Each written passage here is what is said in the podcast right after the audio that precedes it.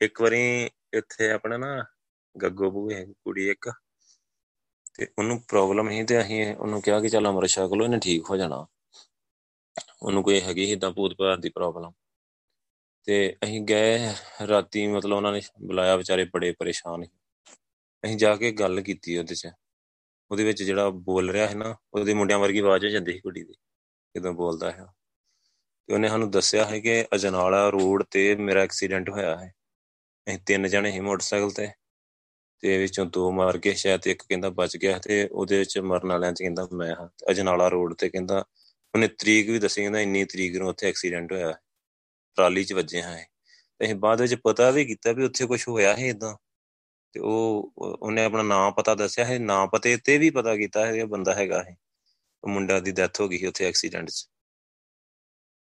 ਹੁਣ ਉਹ ਉਹਦੇ ਕਿੱਥੇ ਤੁਰਿਆ ਫਿਰਦਾ ਹੈ ਉਹਦੇ? ਉਹਨੂੰ ਕੁੜੀ ਨੂੰ, ਵਿਚਾਰੀ ਨੂੰ ਕੀ ਪਤਾ ਹੈ ਉਹਦੇ ਨਾਂ, ਥਾਂ, ਪਤੇ ਦਾ, ਸਭ ਕੁਝ ਦਾ ਸੋ ਮੁੜ ਕੇ ਉਹਨੂੰ ਜਦੋਂ ਗੱਲ ਕੀਤੀ ਨਾ ਉਹਦੇ ਨਾਲ, ਮੈਂ ਕਿਹਾ, ਚੱਲ ਦੇਖ। ਬਾਕੀ ਤੇ ਚਲੋ ਮੈਂ ਕਿਹਾ, ਖੇਡ ਜਿਹੜੀ ਹੈਗੀ ਹੈਗੀ ਆ।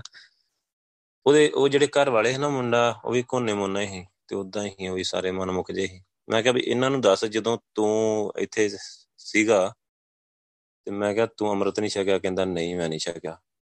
ਕਹਿੰਦਾ, ਖਾਈਦਾ, ਪੀਦਾ ਹੀ ਐਸ਼ ਕਰੀਦੀ ਸੀ, ਕਹਿੰਦਾ ਇਦਾਂ ਬੋਲਦੇ। ਤੇ ਮੈਂ ਕਿਹਾ ਆ ਵੀ ਖਾਣ ਪੀਣ ਦੇ ਤੇ ਵੀ ਐਸ਼ ਕਰਨ ਦੇ ਤੇ ਮੈਂ ਕਿਹਾ ਹੁਣ ਤੂੰ ਦੱਸ ਵੀ ਤੇਰੀ ਹੋਣ ਵਾਲੀ ਲਾਈਫ ਕਿਦਾਂ ਆ?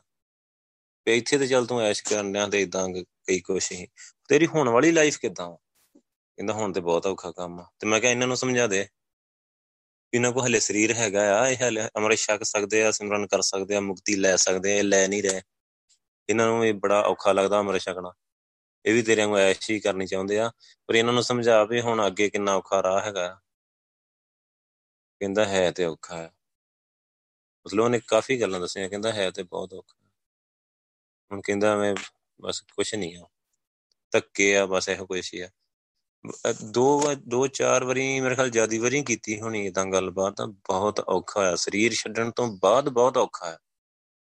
ਉਹੀ ਗੱਲ ਭਗਤ ਕਬੀਰ ਜੀ ਕਹਿੰਦੇ ਆ। ਕਹਿੰਦੇ ਤਬ ਪਾਸ਼ੇ ਪਛਤਾਹੋਗੇ, ਪ੍ਰਾਣ ਜਾਹੇਗੇ ਛੂਟ। ਜਦੋਂ ਸਵਾਸ ਛੁੱਟ ਗਏ, ਫਿਰ ਤੁਸੀਂ ਪਛਤਾਓਗੇ। ਫਿਰ ਪਾਸ਼ੇ ਸਵਾਸ ਛੁੱਟਣ ਤੋਂ ਬਾਅਦ ਪਛਤਾਓਗੇ। ਸੋ ਸਵਾਸ ਛੁੱਟਣ ਤੋਂ ਬਾਅਦ ਜੇ ਕੁਝ ਹੈ ਹੀ ਨਹੀਂ, ਫਿਰ ਕਿਉਂ ਸਵਾਸ ਛੁੱਟਣ ਤੋਂ ਬਾਅਦ ਕਿਉਂ ਪਛਤਾਵਾਂਗੇ?